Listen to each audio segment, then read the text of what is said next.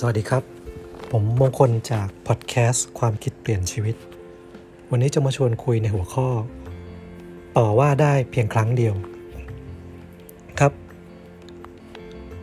การทำงานแบบคนญี่ปุ่นนะครับ คือข้อดีก็คือว่าจะสามารถให้เราเนี่ยในฐานะที่เป็นลูกจ้างหรือเป็นลูกน้องเนี่ยครับ มีโอกาสทำผิดพลาดได้บ้างนะครับ เพราะว่าจากมุมมองของคนญี่ปุ่นเนี่ยคือว่า ถ้าทำงานมากนะครับ ก็มีโอกาสผิดพลาดมาก แต่ผิดแล้วเนี่ยก็ขอให้แก้ไขซะนะครับ วิธีคิดในเรื่องของการทำงานที่ผิดพลาดเนี่ยนะครับดีที่สุดจากประสบการณ์ที่ผ่านมาคือ พอเราพลาดเรื่องอะไรเนี่ยเราต้องพยายามแก้ไขความผิดพลาด แล้วก็กลับไปเล่นให้มันใหญ่กว่าเดิมก็คือ ไปครั้งต่อไปเนี่ยมั่นใจเลยว่า ไม่มีโอกาสผิดพลาดแน่นอน เพราะเราทำสิ่งที่เราบกพร่องไป ตั้งแต่ก่อนหน้านี้แล้ว เพื่อที่จะลดความเสี่ยงนะครับ การที่เราได้ทำงานแล้วเกิดความผิดพลาดเนี่ยข้อดีก็คือเราจะได้เรียนรู้ว่าเราเนี่ยไม่รอบคอบตรงไหนนะครับ เราทำงานเนี่ยขาดเอกสารอะไร เวลาเรารู้ว่าเกิดความผิดพลาดขึ้นมาแล้วเนี่ยก็ทำซะ เช่นเราไม่มีสเปคของสิ่งของที่เราคุยกัน เราไม่มีภาพร่าง นะครับหรือไม่มีแผนผังระบบหรือไม่มีไดแกรมเวลาเราคุยทางโทรศัพท์ หรือเมลคุยกันเป็นข้อความอะไรเงี้ยมันอาจจะเข้าใจคาดเคลื่อนไปนะครับ เพราะว่าเวลาเราทำงานเนี่ยครับเวลาเกิดปัญหาขึ้นมา เราเราติดต่อประสานงานกับคนเยอะๆเนี่ยคือมุมมองและวิธีคิดและการตีความหมายของแต่ละคนเนี่ยไม่เหมือนกันนะครับเขาก็จะมีภาพในหัวของเขาต่างกัน แต่พอเวลามีปัญหาเนี่ยทุกคนจะย้อนกลับไปดูที่เอกสารหรือหลักฐานอะไรก็ได้ที่มันสามารถที่จะไล่ข้อมูลต่างๆ ที่คุยกันได้นะครับ เพราะอะไรครับเวลาพูดเนี่ยพอเวลาผ่านไปหรือเรื่องเปลี่ยนไปเป็นเรื่องอื่นก็ลืมมันหมดแล้วครับอันเนี้ยถ้าเรามีความผิดพลาดแล้วเราแก้ไขนะครับ ครั้งต่อไปเนี่ยถึงแม้จะไม่ขอเอกสารนะครับ เราก็ต้องเราก็จะมีให้เลย มันจะกลายเป็นมาตรฐานใหม่ของการทำงานของเราเลย แบบนี้ครับคนญี่ปุ่นชอบนะครับ แต่อีกมุมนึงเนี่ยที่เห็นกันบ่อยๆก็คือ จะไม่ได้อะไรเลย เวลาเกิดความผิดพลาดนะครับ ถ้าหากว่าเราได้แต่แก้ตัว หรือก็โยนความผิดกันไปกันมานะครับผมยกตัวอย่างลักษณะหนึ่งที่ที่เจอล่าสุดก็คือมีการสั่งสั่งสินค้ามาผิดนะครับ เพราะว่าเด็กที่สั่งก็อายุงานน้อยนะครับ แล้วก็รีบ ทำงานกัน แล้วก็ใส่รายละเอียดไม่ครบ เวลาส่งเมลหากันเนี่ยก็ส่งหาคนเยอะๆครับ ซึ่งก็เป็นเรื่องปกติสำหรับคนที่ต้องดีลงานกับคนจำนวนมากนะก็คิดว่าส่งเมลไปแล้วเนี่ยก็คงจะผ่านตาทุกคนก็จะมีหลายคนช่วยกันดู ช่วยกันมอง ช่วยกันตรวจสอบให้ แต่คนที่ได้รับเมลลักษณะแบบนี้ครับลึกๆแล้วเนี่ยเวลาเห็นมีเมล แล้วก็มีคนหลายคนอยู่ในนั้นเนี่ย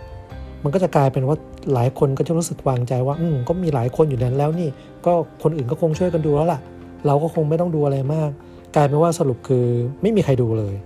นะครับพอเอาข้าจริง ก็เกิดความผิดพลาดขึ้นแต่นี้แหละ พอเกิดความผิดพลาดขึ้นมันก็ต้องมานั่งไล่เรียงว่าในเมลฉบับนั้นเนี่ยมีเอกสารหรือหรือข้อข้อมูลอะไรบ้างที่ที่มันสามารถที่จะแบบสรุปแล้วก็มีความชัดเจนที่จะทำให้ งานที่คุยกันเนี่ยมันไม่ผิดพลาดนะครับ ปรากฏว่าพอไล่เรียงก็เริ่มใช้ตรรกะนะครับ คุยกันว่าอะตกลงอันนี้ทำไมคนนี้ไม่เข้ามาอนุมัติทำไมคนนี้ไม่ตรวจสอบข้อมูลตรงนี้ก่อนเนี่ยเป็นเรื่องปกติเลยครับ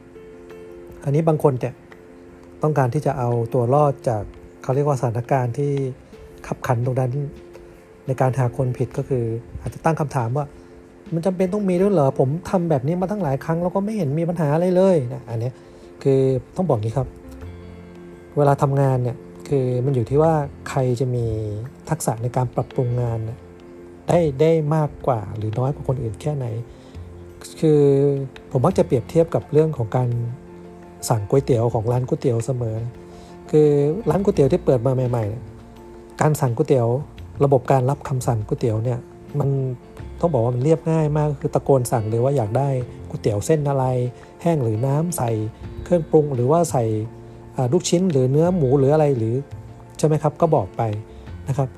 แต่ว่าพอต้องบอกงี้ถ้ายังขายไม่ดีเนี่ยการสั่งลักษณะง่าย ๆ แบบนี้นก็ยังพอจะรับมือไหวอยู่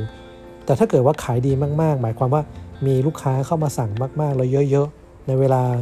กระชั้นชิดแล้วต้องทำหลาย ๆ อย่างเนี่ยครับคือคอมบิเนชันหรือลักษณะของการสั่ง ก๋วยเตี๋ยวเนี่ยมันจะเริ่มซับซ้อนขึ้น แล้วการรับคำสั่งด้วยวิธีง่ายๆ มันจะใช้ไม่ได้อีกต่อไป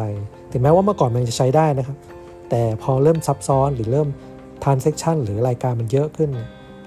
จะเริ่มทำไม่ได้ แล้วก็จะเห็นว่ามีหลายร้าน ก็เริ่มพัฒนาการสั่งก๋วยเตี๋ยว โดยอาจจะใช้เป็นการจดมั่ง มีกระดาษมาให้นะครับมาให้ติ๊กติ๊กติ๊กเลือกนะครับ ว่าต้องการ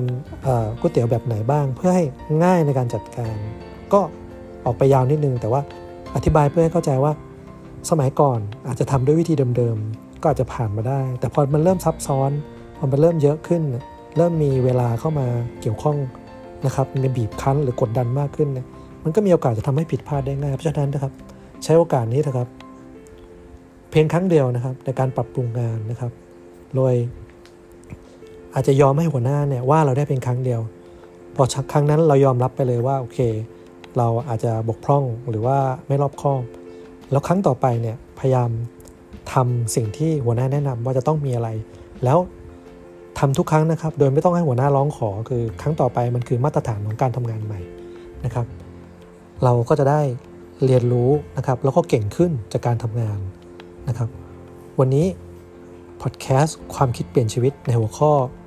ว่าได้ครั้งเดียวนะครับ ก็ขอฝาก เรื่องนี้นะครับไว้ให้กับทุกคนอย่างก็หวังว่าจะมีประโยชน์บ้างไม่มากก็น้อย ก็ขอบคุณและสวัสดีครับ